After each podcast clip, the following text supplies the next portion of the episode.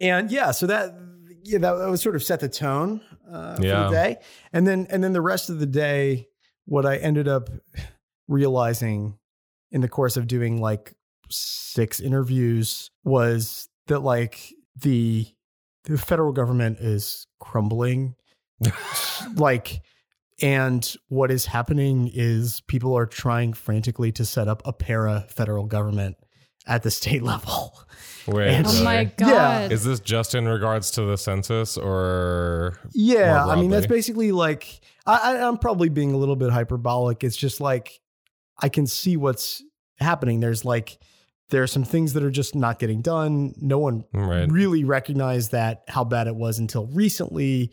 And so now people are trying to create a set of basically um buffering institutions to like protect themselves oh and it's so i mean so the the sort of biologist in me wants to say okay like the organisms are like doing a thing and that's we should that that's good but it's Right. it's not really like that it's you know it's not like a healing the wound healing itself kind of thing Yeah. Well, to the uh how are you guys to the anarchists out there listening, now's your chance. Haha, Alaska, the new frontier. Um, yeah. We're good. We just haven't had a fantastic interview, which we'll keep Oh, secret. nice. Mhm. Oh.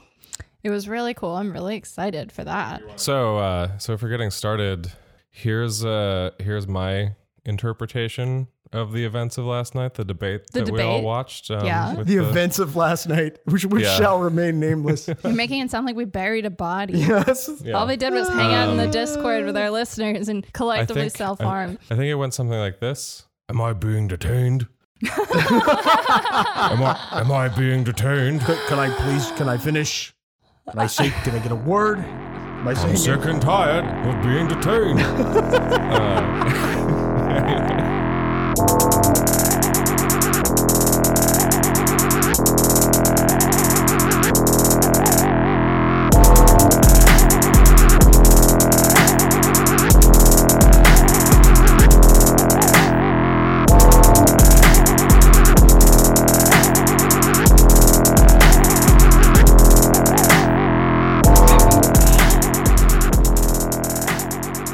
Welcome to the Death Panel.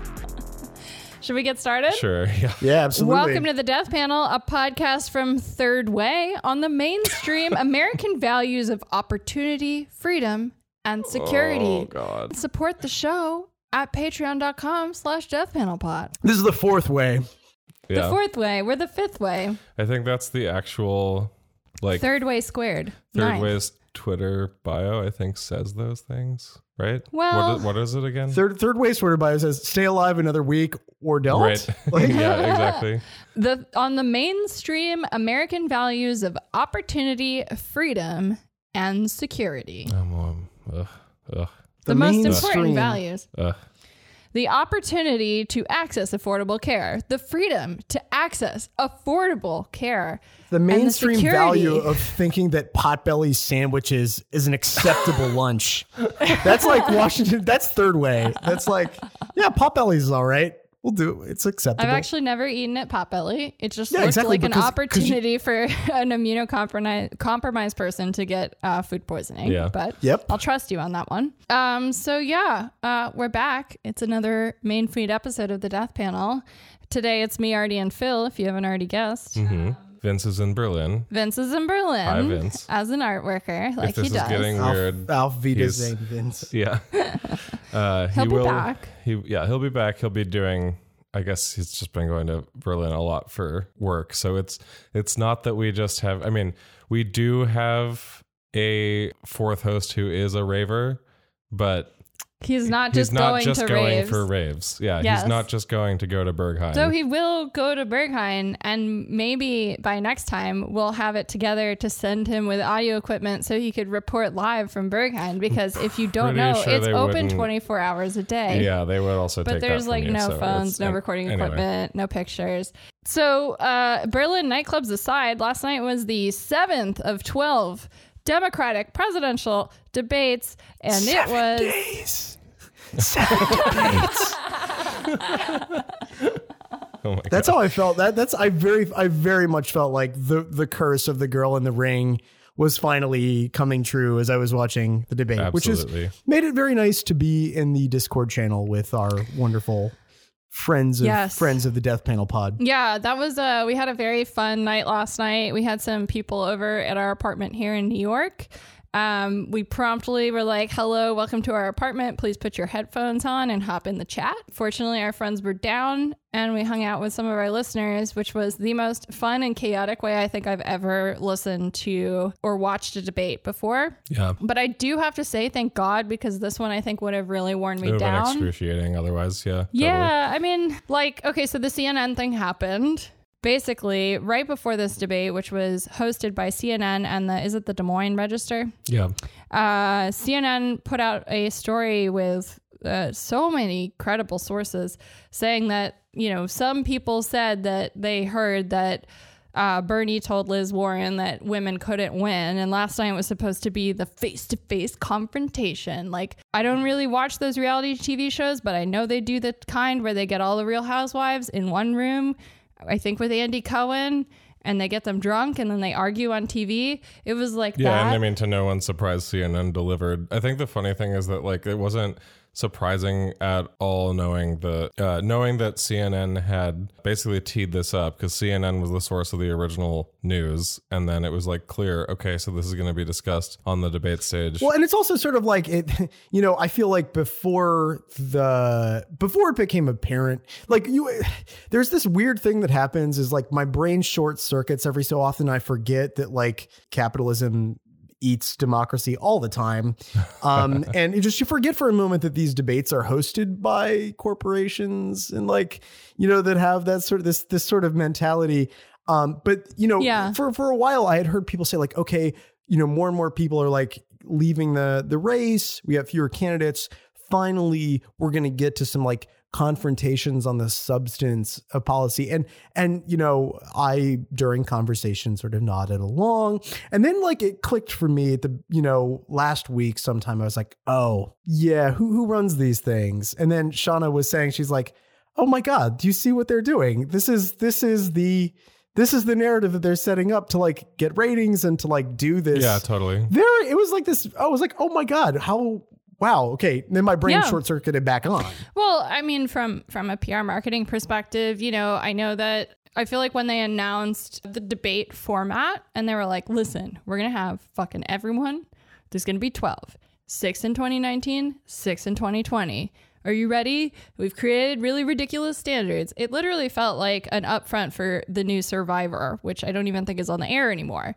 You know, like all these networks kind of got together and they're like, listen, the Trump election cycle pie is big enough for all of us. So let's do as many as we possibly can. We'll spread out the ad, ad revenue. You know, the heavyweights will just sort of like tee up and and then everything else, like even PBS got a piece of the pie. I, li- I mean, I like that. Like, consider. I mean, considering all of that, like that in a environment where, like, one of the the principal, like, top of the line conversation points around everything is like civility, right, or whatever, whatever, whatever that means Mm-hmm. Scare for you quotes. specifically. Yeah, I was say whatever that s- is a stand-in for. Right, um, because it means so many things. It's usually, really. uh, It's- sir, uh, shirts and shoes are required in sure, here. right, but, um, you know, So we're- this is an Outback Steakhouse. Yeah. Sorry, this is a, oh, the, what, was- what was that like? What was that question that Sanders got? Like, how are you going to explain it to this people who's like uh, who live in an insurance town? And I was just sitting Oh my there God, being yes, like, the oh my insurance God, town. the new the new sir, this is an Arby's is sir, this is an insurance Sure, this is an insurance town. town. Yeah, uh, Des Um, Moines, Iowa is an insurance town. We pick our insurance every day, fresh from uh, Green Acres, and From the whatever. hydroponic cruelty Yeah. farm. Sure, this isn't. This is where Alpo dog food is made. Like, yeah, this is a dog food town. Like, So okay, in the in this environment where like civility is the discourse, right? Basically, mm-hmm. like it's funny to see so transparently how quickly that gets trumped by the interests of capital, basically. Because if you have a situation where like CNN, for example, is like one of a couple of news institutions that the president regularly calls like the enemy of the people, lying, Yeah. like fake news, etc. Wait, CNN's the one that ha- that is like uh, photoshopped on the face of the uh, WW F thing where he's like beating up. On tr- yeah, Yeah, on- yeah, yeah. But I mean, so in an environment like that, it's funny because you would assume that basically, you know, what what essentially ended up happening here is like, so you have to then weigh the your capital interests if you're CNN because you're a Mm-hmm. for-profit corporation. Well, and capital is king. Right. So you have to weigh your capital interests against like, do I want to actually play into that narrative essentially of the fact of like being perceived as uh, unfair or fake news or biased or whatever, whether it's like against the Yeah. right or against like, you know, uh, like a leftist candidate and, you know, capital clearly wins. well, hey, and you know what? The thing is, like, it's not like they got. If you look at their ratings, uh, it's not Right. like they they completely went back to where they were, you know, in, in like June or Yeah, I know. July. but they did. But you know, you can see how like Was there they a bump? plan they planned there was a bump. Uh, it Oh, went up boy. by about a million viewers Of from uh, the last debate, and so it's like you know somebody got a little gold star on their head this morning because whatever they Right. did in the editor, you know, in the editorial meetings, it worked. Well, I'm sh- I'm capital. sure, frankly, that after the last two debates, actually, when everyone was like coming over to our house, we were like, "Oh wait, yeah, did you not watch the last one? Did you watch the last one? We were talking about this in the chat. Like, you know, the last two debates had pretty bad ratings, and so I'm sure for like an early January." Um, two and a half weeks before the Iowa pri- like caucus, sorry, um, the Iowa caucus, like they probably had a really hard time selling the second half of the per like the second hour ads in Right. certain networks because frankly, like the most more than any other debate that's happened so far, more than the other six. God, I can't even. Every time I say that, I cringe. Yeah. More than the other six debates, like this was the one that I feel like people were just like, "Fuck, I'm over this. I'm done. I don't even give a shit anymore." Well, and true to form, they really had to pull off the fireworks to get people to pay attention at all. Not only for the Warren story, but also in terms of like, I mean, if you look at it, one, I mean, like one of the things that I wanted to just get to is obviously these things are like mostly like either there's some combination of like feudal exercise and mm-hmm. like you know mass propaganda event. Like what we're interested in is like not having the uh the like Bernie Warren conversation that's been had a million times because we Right. because you know we want to focus on like actual we like if we're going to talk about that like there's a million things we can say about the subs- substantive policy differences between them that we'd rather talk about but like like some of the questions that like CNN came at Sanders with were so mask off to be just like blatantly manufacturing consent shit. Can I read a couple of them? oh, I would. Oh, please actually, that's do. fantastic. This is yeah. great. so this is Thank I you. think the first question that was asked to Bernie. Who is asking it? Do you know? Uh, I think this was Wolf. uh, okay. Wolf Blitzer. Quote. Blitzer. Woof. quote Iran's Ayatollah Khamenei has again called for all troops to be pulled out of the Middle East, something you've called for as well, addressed to Sanders. Wow. Um, Journalistic integrity. Yeah, real third way hours here. That was um, i- just in case you don't know what that sign of, uh, sound effect was. That was me um making like a three pointer, Blowing up Not- Iran? making a three pointer not hitting a Ukrainian with airliner. Iran, Um, making a three pointer with the uh, Afghanistan papers. oh God.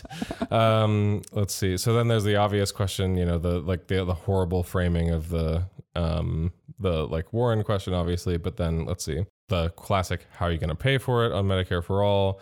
Um, there was a question that was literally asking Sanders how his plans would be implemented without quote bankrupting the country, which then became a Chyron. Not loaded at all. Not, really- not not leading. No, Nope. yeah, no, uh, no ideology here. This is a vacuum of ideology. Which is like they've always asked the how are you going to pay for it question, but now you can see it's like that's not going to cut it.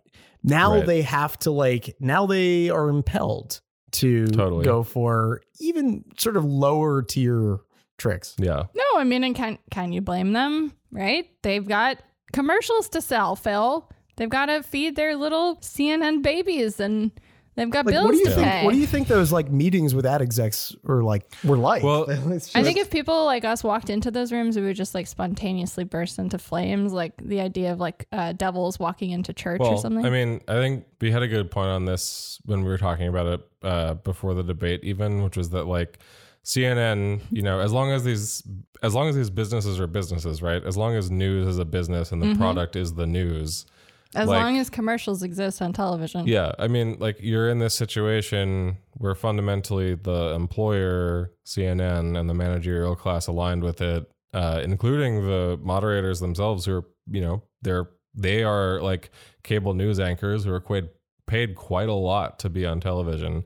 Um, like it ultimately always is going to come down to a well, you know, under Medicare for all, we basically would end up, uh, like for example, uh, under Medicare for all, we're all we're going to end up in a situation where like our employees, particularly the ones who are like you know I don't know, say the janitorial staff of CNN, are going to have more Ooh, bargaining no, they power don't deserve to they don't deserve benefits. right like but they'll have like they'll be covered under medicare for all so like their contract they can or they can like collectively organize more easily to like raise their wages for example and it's all like just just to save like a buck there's always going to be like they're always going to do something like this this is just like slander I mean, Medicare for all is the spear. It is the most powerful tool for workers, both able bodied and not, because it takes away the fucking leverage of needing a job to survive the flu.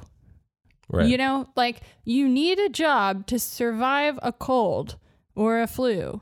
God forbid you get an antibiotic resistant infection. Good luck. hmm You know what I mean? Like, and that leverage is incredibly helpful. So why would they give it up eas- easily? You know, these are businesses that are dependent on insurance ad money.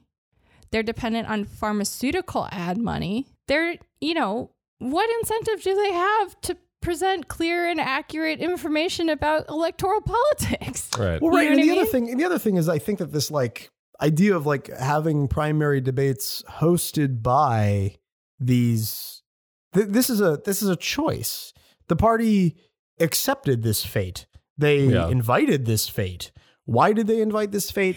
They it's im- monetize the fate. Right, exactly. It's impossible. You, if you think about what the, what is the Democratic Party as an institution, like it is impossible to see it outside of this network of contracts and uh, agreements with these uh, with these corporations. I mean, I think it's so. You know, to me, I think it's it's worth like when you're watching these things, and it's easy to like get into conversations, or arguments with people where you're like, you know, did did candidate X have a good or bad, you know, answer Right. to that, and then you get caught up in the horse race of like who won, who lost, the you know who did well, who responded well to what, and, and what was the sort of like stage management and so forth.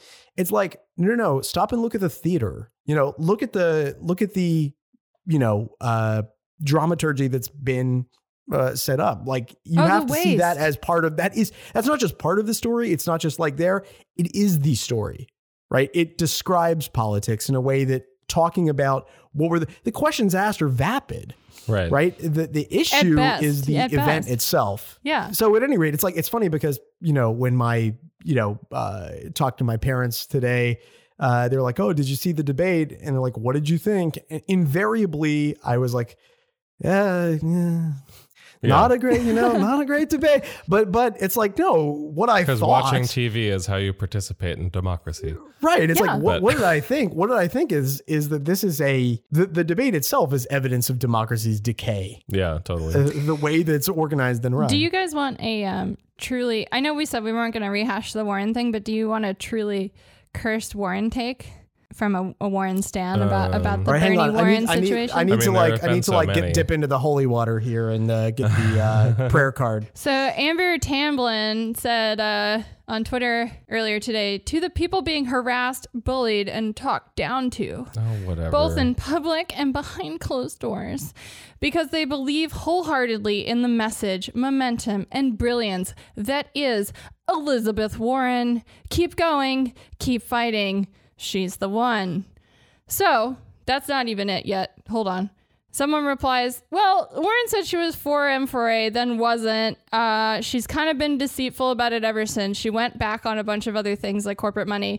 And Amber Tamblyn goes, She didn't lie. She told her truth. Keep your sexist shit out of my timeline. i don't even know who that is so I don't even Amber, know either. Amber I think she's an Amber actress. Tamblyn's. Uh, she's an actress. She was in uh, The Ring. Uh, she was in Really? uh, Sisterhood of the Traveling Pants. the the Uh, uh, Wait, was she actually in the seen. ring? Yeah, she was in the ring. She was Katie Embry in the ring. So maybe, yeah. Oh, interesting. Second mention Yeah. of the ring tonight. Seven days. and uh, seven, you know, seven days. So we are gonna die. Seven, seven debates. seven days, guys. Curse Yeah. Warren take. That's why there's only five more debates. Because if there were seven more, then we'd die. Yeah. right? I don't know. It's just like I feel like you know we talked about this a little bit when we had the uh, conversation about the UK election, NHS claims of anti-Semitism against Corbyn. As soon as that was over, it was pivoted against Bernie, and people called the you know son of a Holocaust survivor an anti-Semite. Yeah, it's easy. It's easy to get. It's easy to get distracted by it, right? Right. Like we're in a heightened moment, like in the couple weeks before Iowa, everyone just should like stay focused. And like basically the thing is like our best shot at doing this electorally and not through some sort of like other means, basically, mm-hmm. is, you know, as we've said before, like even if Sanders gets elected, like it will be a push. Like we will, like, even if Sanders gets elected, we're going to have to like pile bodies on Capitol Hill. Basically, Oh, that's what the day. Yeah, we have to start climbing right, the steps. to yeah. get uh, this stuff enacted and passed and there and like it's interesting because i feel like so much of this fervor around this evening was like p- yes people were getting like 2016 flashbacks or whatever and i i like totally get that but also like it's going to get so much worse like imagine when uh, i'm just gonna say when imagine when bernie is like the nominee. the nominee. Mm-hmm. Yeah. Like it's only going to get worse. And then frankly, the like to me the most annoying thing about the entire evening, the only I think the only thing that will resonate from this one evening is when Bernie is the nominee and you can like clip this and quote me on it like uh if and when Bernie is the nominee in the run up to the general, you will hear 1/16th the amount about like Trump, you know, having all these substantive rape allegations against him, or all the clips of him like, you know, talking about how much he wants to fuck his daughter on like Howard Stern and The View and shit. Uh, as you will hear, like you'll hear one sixteenth of that compared to like how many times you will probably see the clips from this Right. debate of like Warren and Bernie. This is a Sh- this sure. is a sales game. They're Yeah. using debates. They're using these like smaller uh, local media organizations, and they're using the election as a front to run a con game But right, and, and- but maintain it's- ad, ad revenue. But but I think what this illustrates too is that this is why taking part in politics as a like non-spectator but like active sport where you do stuff and you don't just like watch stuff and experience stuff is important because that is what they the re, the the the fact that it's going to get worse in this domain or in this way is Right. a epiphenomenon of the fact that there is a nascent social movement in this country Yes. uh, they, they would not have to engage. Again, the, the status quo is something that,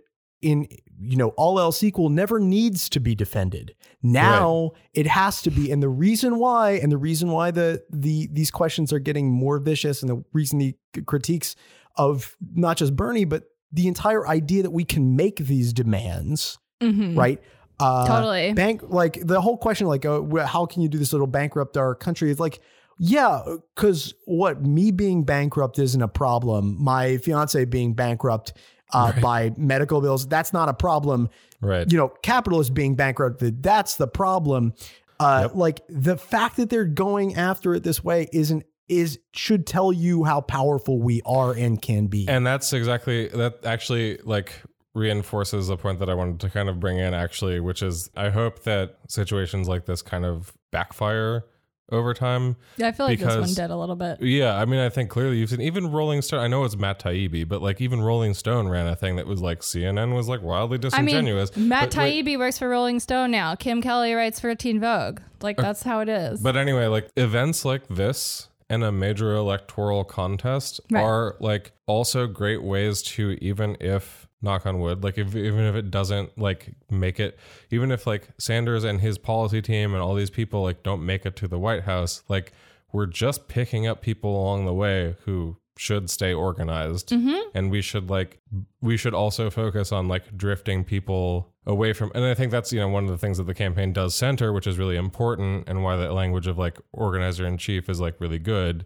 is like it is about showing and sustaining and building that movement that very social movement that like was Right. mentioning um and bringing it like so that they can do a lot of stuff outside of just winning executive office. You know. Anyway, Yeah, no, and uh, I mean, not to, uh, not to. Speaking of executives, Yeah, I was just saying.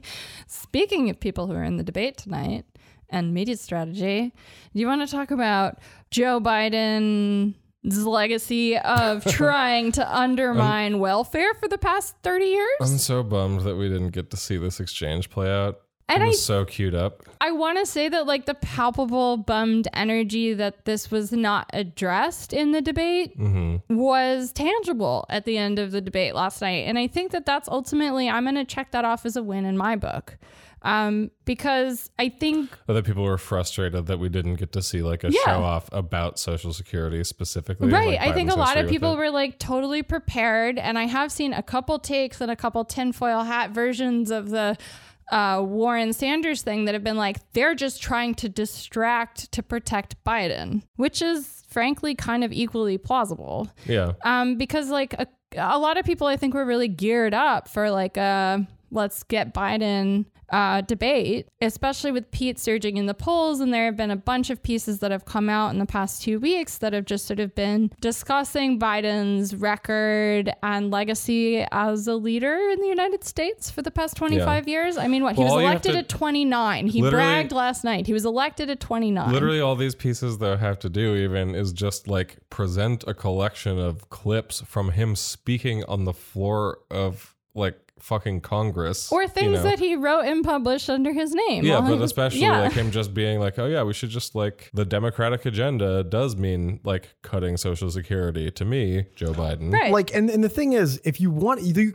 you could make a dramatic narrative out of that, right? I mean, like, here's this guy who has a had a record as a member of Congress and you know has said repeatedly right? And it's, it wasn't just like a 90s thing. It wasn't like the blip of welfare reform. It was well into the era where people are like oh maybe like the new democrat like As recently centrist as third way is thing- 2018. as recently as 2018 he was saying like no we have to like you know uh i don't know what the the, the term of art is now. Paul Uh, Ryan had but- some good ideas on Social Security. yeah paul ryan had some good ideas on social security. Great. Uh, amazing. Uh and i think that this is like you can you can guarantee that like if biden is sort of positioning him if he if he were to position himself as president as some kind of like negotiator and we had as we invariably will be some kind of garbage government shutdown fight again like we had with the fiscal cliff in 2012 of course social security would be on the table with him like he Yeah. would have like you know it, it doesn't matter how he would sort of like bob and and respond to this but like it's the question isn't even being asked and it would be a great narrative yeah, totally. What what is that I see there? I got a I got a treat for you. Is that a clip? i need a i need i need a clip Paul Ryan was correct when he did the tax code. What's the first thing he decided we had to go after? Social Security and Medicare. Now, we need to do something about Social Security and Medicare. That's the Tell me more, way Joe. you can find room to pay for it. Anyway. Did he Sorry. really whisper into the mic? Yeah, he says he's defended that clip as saying, sorry if you couldn't hear that super well, Phil, but he's uh, he's defended that clip as saying that was him mocking Paul Ryan. But it apparently, like from all accounts, it happened in a event where he was saying that like he was trying to like show his moderate bona fides or something that like he you know had contact across the aisle Uh-huh. or something. I don't know. Yeah, I mean, Um, like, it's like think it's it's this idea, it, the, like the Biden thing is, it, if you have to get Biden to explain anything, it's not going to go well, right?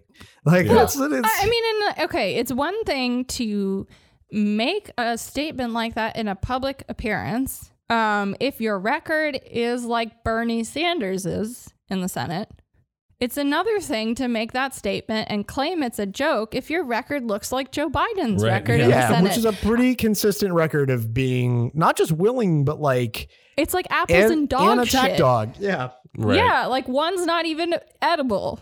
Shouldn't be edible. Sure. You know, like it, it like it really frankly doesn't matter whether it was a joke or not. If you look at the 1988 op-ed where he said that welfare queens were going to be driving Cadillacs and luxury cars around and that everyone needed to get a job. And all those people that that Biden and his his neocon and neolib friends pushed off of welfare onto uh, what low wage jobs where they then probably had to like in a large part have to cover health care and child care on top of that which they lost when they got you know their welfare benefits taken away they're not making any more money working at mcdonald's or as a home health care worker or w- wherever than they were on welfare and now they have additional expenses like ha- uh, uh, you can't even get up there and make a joke if that's what you said 20 30 years ago Yep. right like it's Right. just not Oh, and appropriate again, no, I mean, and it's not like he just said it. You know, I feel like this this one like terrible like Democrat, you know, sort of like pundit defense is like, well, it was the nine, you know, it was like it was the '90s. We all didn't do drugs. Like it's sort of like, uh, it was the '90s. We all were on the drug of like, you know, deficit uh, reduction and like. But the thing is, no, there was a choice. Like many Democrats, certainly the leadership and the Clintons went the way of like austerity and other Democrats, Ted Kennedy actually was one of them who chose to go a different way and fought them to the nail. But like he made a choice. He did this. He did it over and over again. He would do it again. Like Right. i know what- i've said you know. this before but the wrong man died of brain cancer Yeah. Biden, okay, Biden, quote, now, I don't know a whole lot of people in the top one tenth of 1% or the top 1% who are relying on Social Security when they retire. I don't know a lot of them. So we need a pro growth, progressive tax code that treats workers as job creators as well, not just investors, that gets rid of unproductive loopholes like stepped up basis. And it raises enough revenue to make sure that the Social Security and Medicare can stay, the Social Security and Medicare. it still needs adjustments, but can stay and pay for things we all acknowledge will grow the country. Um, so basically, like better dentures and more hair No. plugs for me but basically in that in this quote, he like is calling for means testing Social Security. Yeah. Because Right. it's the same argument as actually who hashed out on the debate stage, which uh, and you know has been going in the insanity driving. Basically, has been going in the uh, Democratic primary, which is the whole like, should we pay for uh, the, the college education of millionaires and billionaires right? Yeah, as though there are that many of them. But like, Right. Um, I don't know. You know, anyway, you know what somebody said last night on Twitter. Um, uh, I won't say who. Uh, said like, you know, say what you will about Biden. He seems like a terrible candidate, but like, but at least there are no Biden stands. At least there are no Biden fanatics. And like, wouldn't it be better for our politics? I was like, I'm sorry. is a- I'm, I'm sorry. There are Biden fanatics. You, they just true. don't talk in public, make defenses of themselves. No, they are see, like that's how they get you, Pete Phil. Peterson They're also Foundation. the surviving member of the Koch brother duo. We just Yeah. we just see these poll numbers, thirty percent for Biden or whatever, and say, well, they the Biden fans must exist. Listen, You know, I'm just kidding. listen, you know, you can fuck around with electoral politics all you want, guys. I want a leader that no one likes. I want a president that everyone hates, that no one wants to spend time with at all. That's why I'm writing in Hillary. Well, no, it actually reminds me of like um, there was a uh, uh, a grant competition a couple of years ago that the Pete Peterson Foundation put out, and the grant boy. competition was like oh, and we should actually go back and look at this whole thing at some point. But Down. like the grant, the grant, co- the grant competition was what's public policy going to look like in like 2050, and Mm-hmm. but the main thing that they wanted people to be able to submit proposals on is like how are we going to make it easier for politicians to make Mm-hmm. unpopular choices? Seems yeah, like and it's like did a good job. Okay, I have a Biden is. Biden is their guy. They've I- I clearly made it a lot easier for them to make unpopular choices. Who so. comes up with this stuff? We, I think we all know very well who comes up with this. Sorry. stuff. Well, the the the what is it? Pete Peterson Foundation, the Pete Davidson that was. Foundation. Pete Davidson wrote um, the uh, yeah, Pete for America. um, But this is the, the oh, thing boy. that the thing about Biden I think that's interesting is like one at one point during the debate last night, and this is when in our Discord chat I started like screaming at the you know at the top of my lungs was like, you know, Pete Pete was like, you know, I just you know we like. You know, when is like when is like it's, a, it's something that no one wants to talk about, but like but the deficit are like, no, Democrats have been talking about the deficit for 30 years. What are you It's talking practically about? all they talk about now, basically. God. I mean, which is why one of the things I th- feel like I wanted to address, and especially because I feel like, um, particularly in, I know we're talking about um, Biden now, but in like the 36 hours or so after the debate, I think the whole um, there's been a, a whole resurgence of the uh, worry over whether Bernie supporters will like actually show up to vote or something in the general election thing.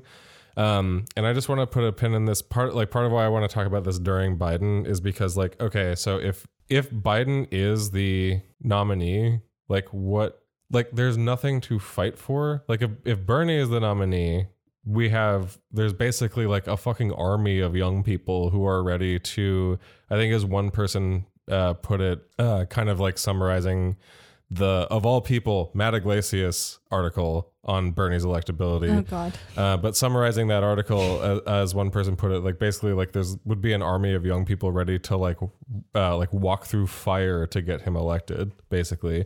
Whereas like Biden, like, what's your promise? What's your future?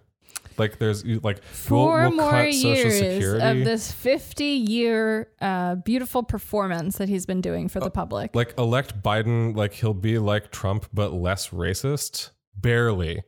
Like anyway, He'll be like Trump, but he'll to- let the basketball teams come to the White House. So, uh, but anyway, so like I, I think it's important that I, I do think it's important that people understand, and this is more even to just like help, even if because I assume no one listening to this is gonna need to have any persuasion on this, but like because this is even in our lives, we've like encountered if it, we have encountered from people that like the question of like, oh, do you would you support whoever, and that doesn't really matter.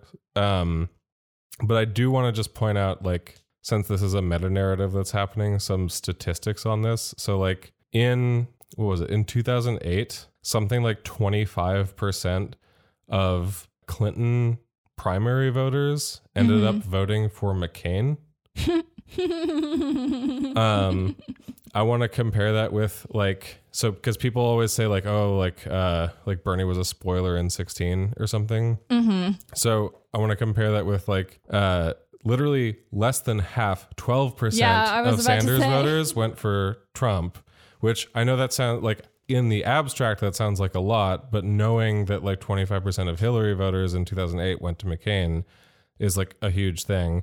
And then on top of it there's like um, there was a emerson poll that caught my eye also which basically says that like if you look at current polling as to like if they're like who says if their top candidate isn't elected uh or sorry isn't the nominee Mm-hmm. they will vote for trump instead Biden. Buttigieg supporters, twelve percent, twelve percent. Say that that, was my. straight oh, out. I was about to guess Buttigieg first, but I just thought maybe topically. Warren supporters, ten percent. What? Yeah, would vote for Trump What? if she wasn't the nominee. Well, that just speaks to the demographic of her base: white and supporters, wealthy I and nine percent, and Bernie four percent. So I mean, I- who's the yeah. unity candidate here? That's all I'm saying. Anyway, Right, and it's and it's sort of like it's sort of around the margins, the preferences for candidates. uh, I don't know. They don't they don't make a lot of sense, but yeah, it's this this idea that like you know you have to sort of take this this sort of injunction to to say yes, of course I would. No, uh, yes, of course. The at that point you'll realize the electoral arena is not going to be serviceable for doing what we need to do. And you're going to have to do you're going to have to think about how to organize collective action for for economic disruption in a more serious way. Yeah. Hell yeah. but you're going to have to do that anyway. So then we just sort of Right, we have to do mask that off a little bit It's earlier. like- yeah.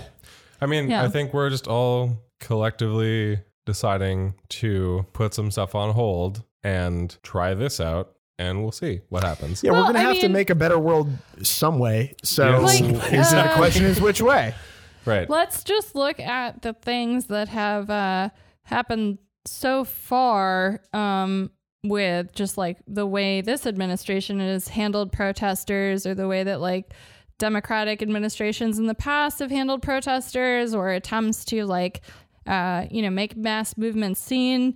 I'd much rather work really hard for this entire year to get Bernie Sanders elected because I know that when he's elected, our work starts on day one. But I also am pretty confident that he won't shoot me just because I'm asking for something.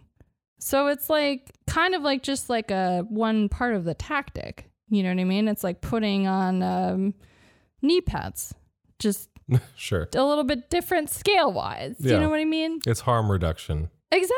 Well, it's, I would argue that like it's um it's actually maybe more severe than that because I honestly can't imagine a world where we could actually pull off a general strike under anyone other than that executive branch because I feel like Kent State would just Uh, immediately that's what happen. you mean by uh, shooting. Yeah. Yeah, like literally sh- shooting, like like National Guard shooting people. Speaking of which, uh, should we move on to uh, some really exciting news? Mr. Trump cured cancer. Oh, I was gonna say it. I'm sorry. you can okay. say it. I'll edit myself out. No, it's all right. Okay. You should have it. So yeah, Trump. Um, Trump is going to get the Nobel Peace Prize in Medicine. It's been announced. He's cured cancer single handedly. Um, cancer is over. Congratulations. If you have cancer and you can't afford treatment, you're good now. I'm really looking forward to when they make the in, the sequel to the Secret of NIMH. It's the Secret of NCI, and it's the it's rats that are like in the National Cancer Institute, but they're like Trump comes in and like we're gonna do these things. Cancer's gonna be great, and then just like put some drops of some garbage in their thing, and they go on a psychedelic adventure together. Hell I yeah. can dream. I can dream about what sequel to Secret of NIMH would be like. One I mean, day, he he made so many attempts to to like defund cancer research while still making executive orders that he was bolstering money for cancer research that I wouldn't be surprised if we ended up with like uh the National Cancer Institute just being staffed by rats in 4 years. yeah. You know what I mean? Like mean- But Also- like really big, big like anthropomorphic. Bi- these Like are rats, really like- smart rats. These are super smart. They were really expensive. They're the best rats. And they cured cancer Rats already. that went to Cornell. and we're really excited to see what they do now that they've already cured cancer. Yeah. Um, they're going to make dolphins speak English and possibly um, cure MS now. so the Posadas were right. Yeah. Yeah. Dolphins already speak All English. along. B. How They've did also they do figured out a way to communism? make Mike Gravel otherwise? live forever. Yeah. Um, I do want to point out through line here. Through line. Uh-huh. Um, this tweet that is basically the reason that everyone's like responding to uh, this as though like Trump has taken credit for taking cancer or for uh, for like uh, lowering cancer rates in the Ending United States, cancer. ending cancer. Uh, so the tweet, you know, I'm sure everyone's heard about this by now. It happened maybe you know last week by the time that this is um, coming out. Uh, but like, so this tweet quote from uh, from real Donald Trump on Twitter. Don't know if you've heard that one before. Um, No, quote? U.S. cancer death rate lowest in recorded history. A lot of good news coming out of this administration, and I just want to say. Knowing what we know about Biden, the Biden Cancer Initiative, I'm pretty sure that this exact same tweet would also happen under a Biden administration. And this same, probably the same goddamn article and news cycle around uh, Biden taking like credit for curing cancer or something. I mean, what was that? He, he like, d- I feel like he's still even giving that line, like, yeah, that he wants to cure cancer. And Mm-hmm. he promised his son on his cancer deathbed that he would run for president, which is why he's entitled to the presidency. that's right. He earned it. He only needs it for four years, then he'll give it to Stacey Abrams. Yeah. Right. And it's, I I feel like the, you know, Sorry. the immediate, I just sort of, after this happened, the immediate response on like public health Twitter and uh, like whatever political science, public policy Twitter is like, well, obviously they can't be true. But it's like, no, that's not the point. Like, the, like clearly he's, you know, just this is absurd and he, it doesn't even matter. But like, this is the, this is the thing that I think f- people fail to appreciate is that like, these sort of rhetorical like perlocutionary acts are like completely it doesn't at, at some level it like doesn't matter. All you need is like a repository of these things which you can sort of say and then people can rehearse. It it's uh the the value of having somebody that has no you don't know no no sort of worry about like uh, sort of the truth implications of their claims for a broader you know political imagine that sort of like repurposed but for good I, I don't you know I mean, Yeah. imagine it. Imagine No, if it imagine if instead of instead of having a political leader that's like didn't care about lying, imagine a political leader who didn't care about breaking the political horizon of like contemporary American politics. Uh, Oh my God, like, are you kidding? Yeah, like Yeah, I would love to have someone come in and be like, listen, we're going to make the census better. Data is important when it's taken and used correctly. Like, that would be super cool. That's not. I, you know what I mean? That's never going to happen from like uh, ninety percent of the people that ever run from o- for office, though. Yeah. Yeah, I mean, I think it's it's just sort of like the what you get with the uh, the response to this is just sort of like I I think it just ignores the way that p- most people experience politics. This idea of like you know Trump said he like cured cancer is like yeah because the current like political economy prevents any sort of meaningful improvement in people's lives, and so what does he feed them? He feeds them something that actually lets them feel I don't know. Uh, you know, momentarily like, oh yeah, our our guy is in there and doing the right thing. That kind of thing persists and like grows and breeds in a context of hopelessness and like, Much like lab powerlessness. Yeah, yeah. To come back to the secret of NIMH metaphor here. right. So I have to admit, I had an ulterior motive in putting this on the outline because uh, I uh, I do think it's really funny Mm-hmm. that Trump, uh, you know, is saying that his administration is the reason that cancer rates are down. Only 2.2%. However, yeah, only two percent. However, uh, speaking of data, I'm just gonna I'm gonna text something to you guys right now, just Oh, for you to peruse. This is a surprise, on air surprise. this is a article from Stat News headlined "How long do I have?" A website on cancer survival rates seeks to help. Oh. No. From co-founder of GoodRx. I'm sorry to do this to you. Yeah. Good Already was trying to keep my cortisol low today. I'm sorry. We watched the debate yesterday, and I thought I was gonna just puke and faint half of the time that we were doing it. And now So you let's give let's me this. crack open cancersurvivalrates.com. Hang on. Let me you're gonna get What a are the- live live reaction to this. Yeah, let's, yeah, I let's know. find Should out. we Loading. put It's- in? it's Uh, we should. I wonder what the It's medical loading. data is that you need.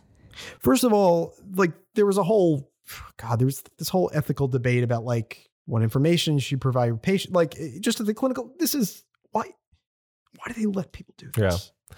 All it's a, let's do game. that. Let's a taking a minute to game for enterprise. Let's now, do you know, that's- that's thyroid. it. pr- let's do thyroid cancer. I have a friend who is just diagnosed, and we will say that we're a healthcare professional, or we won't. Sure. Well, no, healthcare professional probably means that No, say no that because you want to imagine that you're a, just a person. Okay, so I'm going to say. I'm not a healthcare professional, and then maybe we'll see what the difference is. All right, I'm looking for answers on survival rates for thyroid cancer. Oh, maybe if you say you're a healthcare prof. Oh, that's maybe for identifying that you're a doctor trying to use this as a resource because Mm-hmm. they do say that one of the main things they're trying to literally they say there's like a pitch at the end of this article where like they're interviewing the GoodRx founder who did this and they're like, yeah, it's free, it's really great. We would love for Google to buy it so it could continue to be free and also appear in Google results. So Yeah. Um, so, um, are we male or female? I'm not going to violate my friend's uh, identity by like, are you a boy? Are you a boy or a are you a girl? girl? boys um, pick. What are we? It, up Uh, to you, B. just say girl, female. Okay, female. How old are we? Artie. Uh, 22. Okay. I don't know. No, that's yeah. I don't know. Maybe that's two. Maybe that's too young No, that's too young because that's. Uh, I under feel the like we should do something between like 42 stuff, so- and 61, something in the range where they're going to be targeting people who. No, no, let's do 33, like prime freelancer uh, age. that's how old you are, right? Uh, yes. All right, 33 years old. Uh huh. Uh, st- what stage, Phil? uh, let's just say two. Okay. Diagnosed within the past month or two years ago? What's our range? How long ago were we diagnosed? Let's diagnosed? say the past month okay, within the past Okay. month. because that's more realistic Um, okay, I'm gonna for pick. a freelancer. I'm gonna pick the option for the histology of it. Um, and I'm gonna pick follicular cancer. Okay, so it gives me a 99% chance of surviving for five years. However, Oh boy. it does ask me if I want my wishes for end of life known in writing. Oh boy. And it asks me what's important to me and what are my priorities. So when it says, Do I want my wishes for end of life known in writing? They recommend an advanced care planning website. And let's see if it costs money. Oh. Oh, no, it's free. It's free to Okay, prepare. And everyone should have advanced directives because honestly, it takes the worry out and takes the pressure off your family if anything You know happens. what they say? If a if a service is free, you're not the customer. Yeah. Yeah, so so I'm looking at the explanation of the uh, creator here, Mister uh, Buck. Is it Uncle Buck? Um, uh huh. Uncle Buck suggests that uh, we designed this site to quote be extremely simple for people to understand. People aren't versed in odds and survival rates. We wanted to say out of 10 people, how many are alive after one, two, or five years? We wanted this to be a conversation starter. Like what, at a party? Like for someone to take this information and ask their physician, what do you think about my prognosis? This is what is the actual motive? for Well, this? I changed uh, the cancer to multiple myeloma and left everything the same, and my survival rate went down to 45%. So I feel like what this is is possibly, it's got to be selling you something, right? I don't know that it's like selling you something, but Like life insurance? no. I mean, the explanation It's- that they give from these two like oncologists is that like prognosis is difficult. Like people have difficulty finding information on their prognosis. So this is an attempt to like collate that information in one place. But it also, it's like number one, it seems to like it it does have a way of uh just sort of bracketing and uh occluding any sense of like are you going to be able to go get the treatments? Are you going, you know, like this yeah. Right. That's Right. like it doesn't talk about That's that. At all. good Note, note that it doesn't talk about that at all. Right. Regardless of anything else, it's not like un- like unfortunately for a tool such as this, even if uh you know even if done with the best intentions or whatever, for some sort of like I don't know humanitarian free, you know. Bull, like bullshit, which I don't believe Mhm. coming out of any of these quotes um, from the Stat News article. Uh, for like for this to actually achieve that, unfortunately, uh, living in, in the United States, you would have to enter probably like 30 different things, including like income, where you live, like what type of insurance you have, if you have insurance, like, Mm-hmm. um, not like not just age, but also, and not just age and gender, but also like race, unfortunately. Like, I don't know. In there a way, huge this disparities. like so like you know there's like a way of thinking about cancer that we like think about socially and then there's like a way that actually like cancer exists in treatment which is like Right. hugely varied affects people across all demographics and the severity and treatment and survival and cost is like all across the board you know and part of me feels like this is also sort of in the vein of like the telehealth trends Yeah. Where you have sort of Let's get a I- website for it. well there's an understanding that it can be hard to access an oncologist right Right. so Right. this to me kind of feels like a ai outsourcing a solution you know of that kind that's sort No, of I like think tech you're- will I think- fix it You're onto something there, B, because I think this is the we've we've talked about so many different examples of this sort of thing on on Death Panel, which is there are these technologies, and I don't want to use the term like technologies of the self, but like they're technologies that turn people's attention and action on their health inward and preclude people from seeing things at a structural uh, level, right? You're looking Right. at like what is my likelihood of uh you know survival and like what are my wishes? What are my final wishes? Not like what you know what kinds of treatments are available? How much do they cost? What is being denied me? You're thinking about like oh yeah well what what is the fate that i am consigned to me particularly and how am i going to manage that Well, the thing I want to know too is like, what is like who everyone involved in this? Like, what are their allegiances? Who do they like? Who have they worked for? Because for this too, like, if you deployed this and and promoted it in certain communities, right? Where maybe it was like harder to access healthcare, or the community doesn't have like a lot of financial resources to access healthcare. Um, I could totally see this deferring visiting a doctor when you have a pain, right? Right. Like a lot of times, like the way that cancer is still discovered is that people have like just their back has been hurting in a really weird way, really bad for like two months or something. Right. And then finally it's like, oh fuck, you've got like a spinal tumor. right. Or it's the question of do I have Right. Yeah. So Which- so when someone starts looking into their symptoms, right? And they're like, "Oh my god, what if I have brain cancer?" Right? Or what if I mm-hmm. have like skin cancer? This thing's really weird. And obviously like most of the people using this like probably aren't necessarily capable of inputting like the demographics that actually have any input, nor do your Well, demographics like- really have a lot to do with your how It- your cancer is going to go. it's also. I'm assuming, innately going to be, uh, you know, based on an average Right. one. So that's not really super representative, Right. Honestly. Um, and then two is like really not going in, in not having any of those factors. It's only going like allowing any of those factors uh, that actually impact whether you can fucking survive any illness Right. in America. Like it's not. It's just going to feed you junk data every time. And here's the thing: is it really reminds me of like United Healthcare providing providing housing for their homeless Medicaid recipients, Mhm. right, for one year with a work program, right? right. It's like this could theoretically, I could see a world or a strategy in which a website or database like this, a resource like this, is employed in specific communities in order to deter use of your health insurance hmm which ensures profits, more profits for the insurance company, which is why I say, like, my first question is every single person involved in funding and working on this.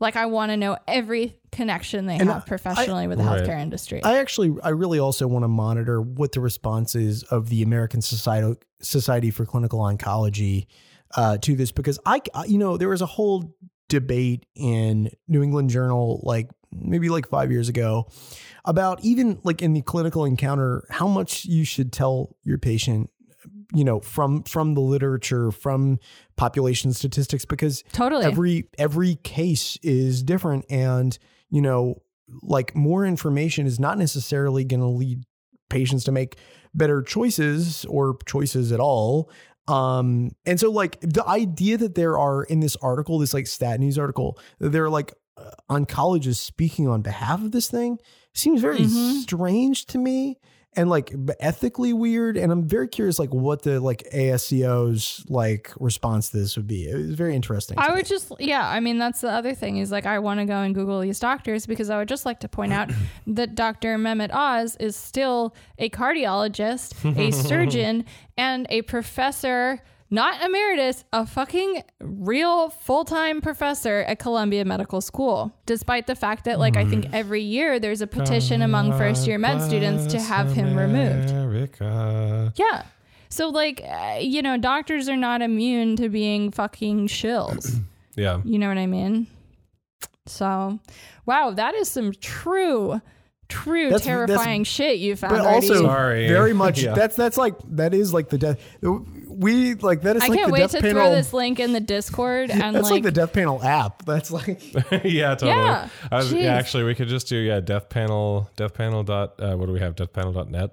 yeah, we should just like, Like death deathpanel.net. Uh, input a bunch of uh, demographic information, maybe identifying information, uh, maybe your social security number, um, and inevitably it will just output like you are gonna die.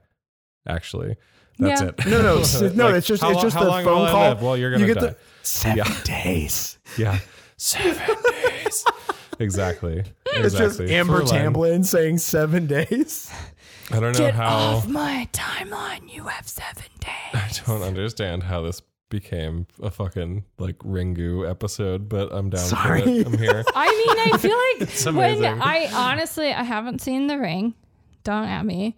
Um, I haven't seen it before. I might have to cut that out to protect your identity. It's okay. Uh, the Yang Gang has already come for me this week. Yeah. Like, yeah, c- tell me why I should watch The Ring, and maybe I'll get around to it. All right, like at Real Lands change End. my Thank mind I changed my mind.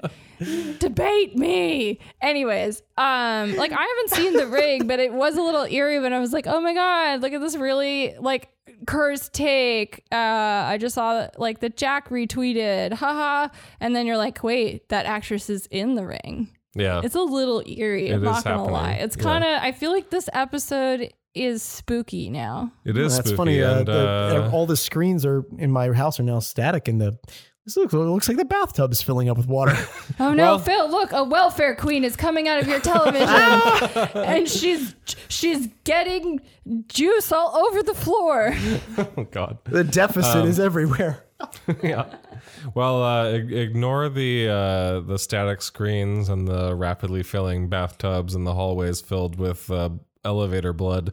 Um, And uh, let's turn to, I guess, another merchant of death. God bless Warren Kanders Yeah. for delivering us this beautiful, intimate interview in Financial Times. I think just like the the the the prose here, the just, Just- the, the the sheer Oh. literary nature of this. Uh, true, true article. legend of our lifetimes. Can I just say? I just have to. I'm just gonna, I think, read some of this. Please um, do, for, 'cause, oh, uh, for everyone's so for everyone's Please context. do.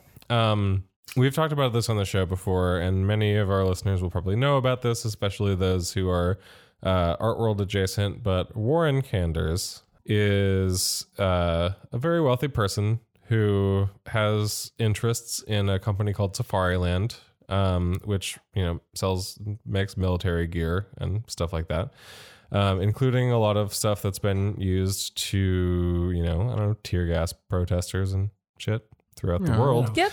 Um, and recently, after a whole bunch of protests organized in part by. Decolonize This Place, and uh, you know, uh, also after like a kind of like I'm gonna get flack for saying this, but like yes, I do think like a watershed moment article, basically, um, uh, called the Tear Gas Biennial. Uh, Warren Kanders was like ousted from the board of the Whitney Museum. All right, and, And then the other guy quit, but then was like, just kidding. Yeah, It's um, like decency. Oh, and and uh, and Warren Kanders is not happy about it.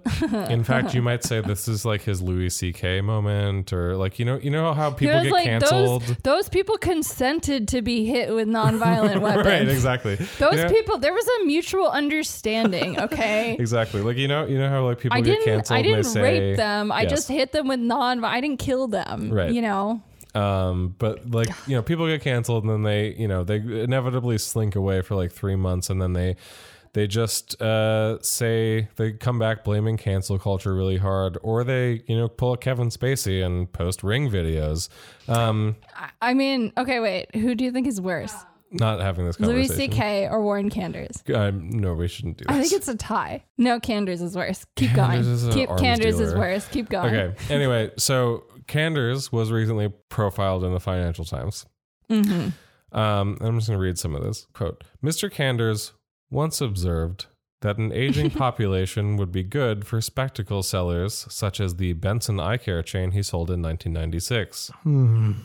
He sees similarly long term forces propelling the quote less lethal weapons industry he bought in uh, he bought into with the proceeds. So relatable. yeah. wow. what an everyday man. Masters of Capital here. Yeah. Um, Wow. Eyeglass Baron becomes n- non lethal weapon Baron. This is like a guy who has so much money and uh, gets black pilled and just becomes like explicitly eco-fash because it's like quote my view is that uh, is that as the world's getting smaller sure Mm-hmm. uh, oh oh as right as as the oceans get bigger I guess yeah uh, and the, One way or the actual other, land as the land mass reduces Or he's talking Um, about depopulating third world countries to save the population through rapid degrowth. true Yeah. or it's just some really lame the world is flat He shit. named his company Safariland. I know he just wants to go on safari. He wants to Yeah, whatever do that means. eugenics. He wants to do a genocide. right yeah um anyway He wants to hunt people. As the world's getting smaller, there's going to be more conflict. And the nature of conflict is that a lot of it is going to be in how we interact with each other. Yeah, that's okay. Con- okay. Uh, and how we protect ourselves. mm-hmm. Um, That's very much like the uh, Cormac McCarthy, like war is already always there waiting for man, the ultimate art awaiting its ultimate practitioner. oh my God. Totally. Anyway, he, he like grouses about the Whitney board. Basically, says that the Whitney He board calls should them have. weak. Yeah, he says that they like should they're very weak leaders. Uh, they did not want to engage, uh, and He always didn't- felt it would go away. Um, he says an uninformed fringe group was allowed to have unmerited influence. Um, He is not blaming the board for being weak. He's bam- blaming the executive directorship of the museum and the like leading Yeah. museum. Like while simultaneously br- blaming the protesters for being too entitled. I think also it's like pretty remarkable that in the context of this article, decolonize is not mentioned, and they call them a quote uninformed fringe group yeah. with unmerited influence. And they also let him just straight up say that uh, he believes that decolonize is just anti-Semitic. Yes, and then he brags about how he sold weapons to the Israelis and the Palestinians. What a mensch. Yeah, Wow. Uh, icon. Wow. that's how you do it, folks. Anyway, he reads from a document that he wrote, Kanders wrote, to refine his thoughts. Quote, leadership's about creating a culture and an environment, working together so that through both discussion and debate, we can all arrive at a better place. And if for whatever reason we can't reconcile our differences, we can at least respect one another's viewpoint. When it comes to society's differences over his products, he maintains, quote, our job is apolitical. Mhm. Thank you, Warren. I love how this uh this ends with a direct quote of him saying, "It's culture. Yeah. Culture. It's the culture, folks. The Western It's the legal culture. culture. You know, it's the culture, that they have. It's a culture." The um, This is actually he- really creepy.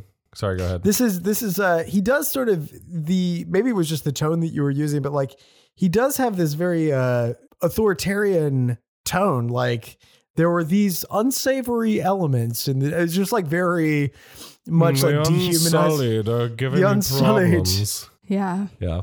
I Anyway. mean, I feel like the fact that they call themselves the law enforcement supplies industry is just the creepiest thing of the whole thing.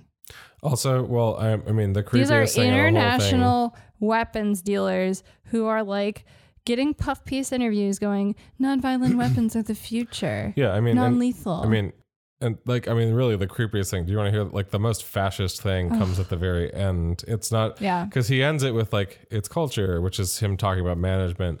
But literally, okay, this is a direct quote. So this is the culture of management at Safariland, um, which we wouldn't have known probably unless there was a whistleblower or unless Warren Kanders, I guess, decided to blab to the Financial Times about some explicitly fascist shit that he has his company do. this sounds like Quote. psychological abuse. When an officer is shot wearing our product, we're immediately informed. The factory stops their work and everybody gets together.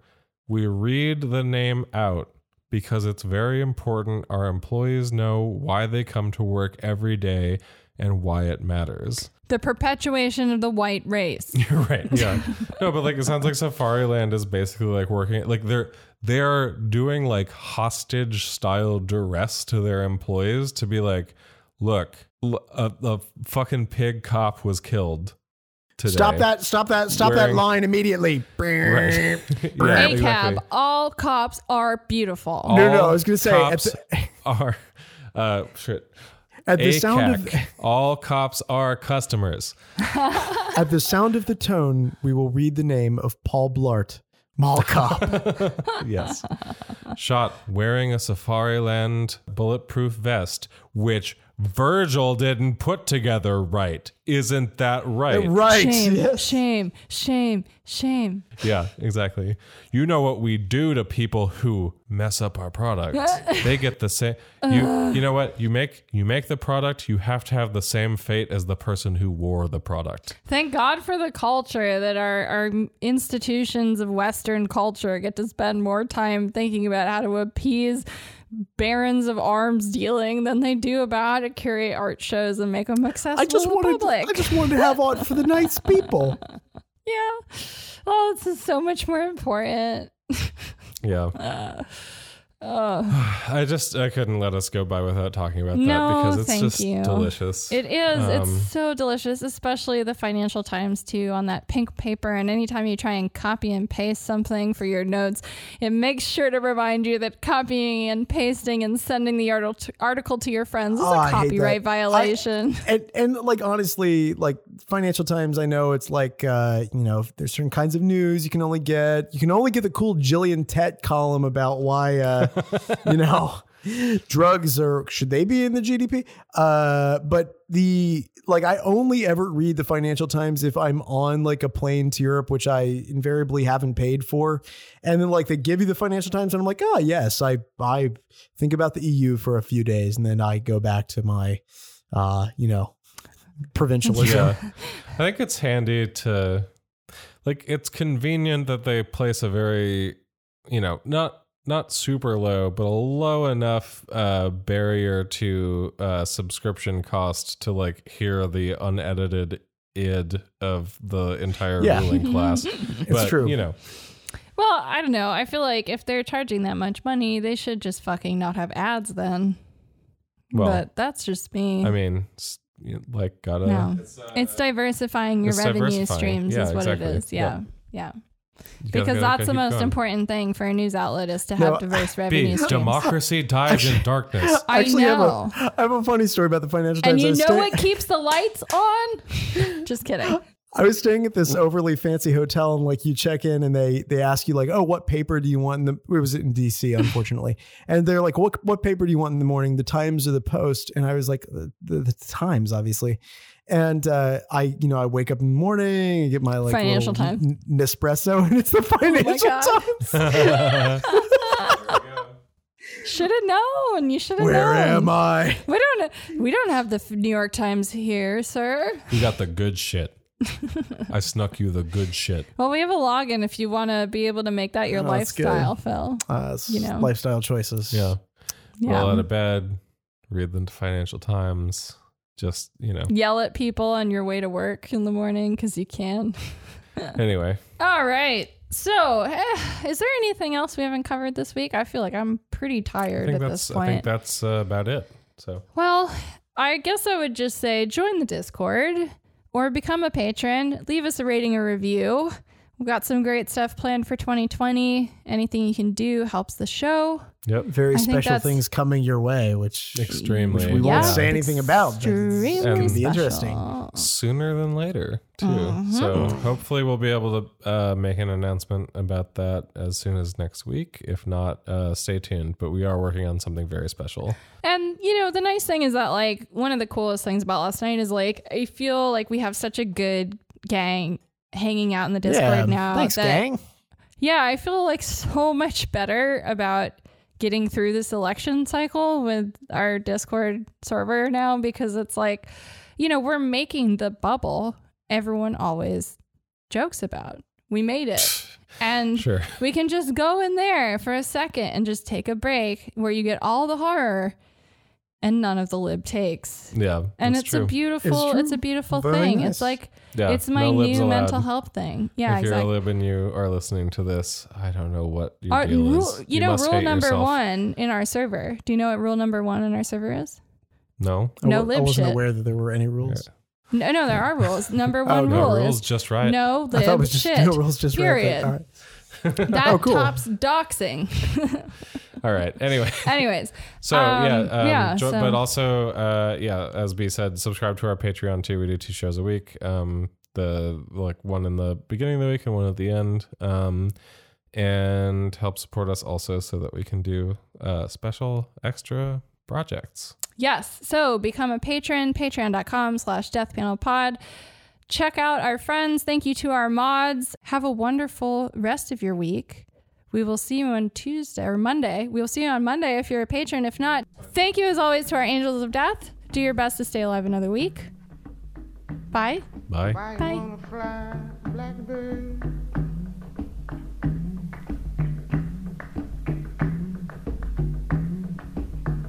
You ain't ever gonna fly.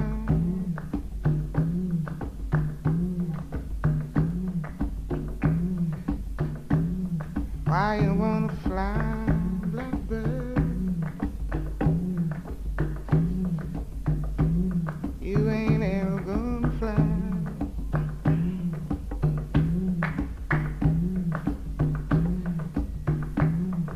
place big enough for holding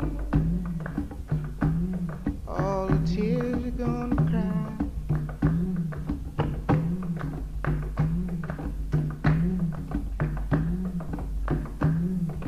Cause your mama's name was lonely and your daddy's name was pain.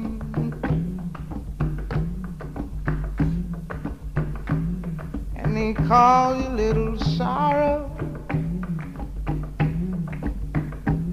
Cause you'll never love again.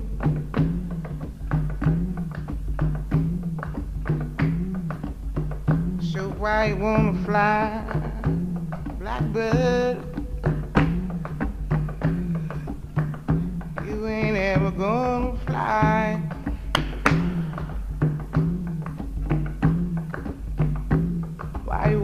Fly, blackbird?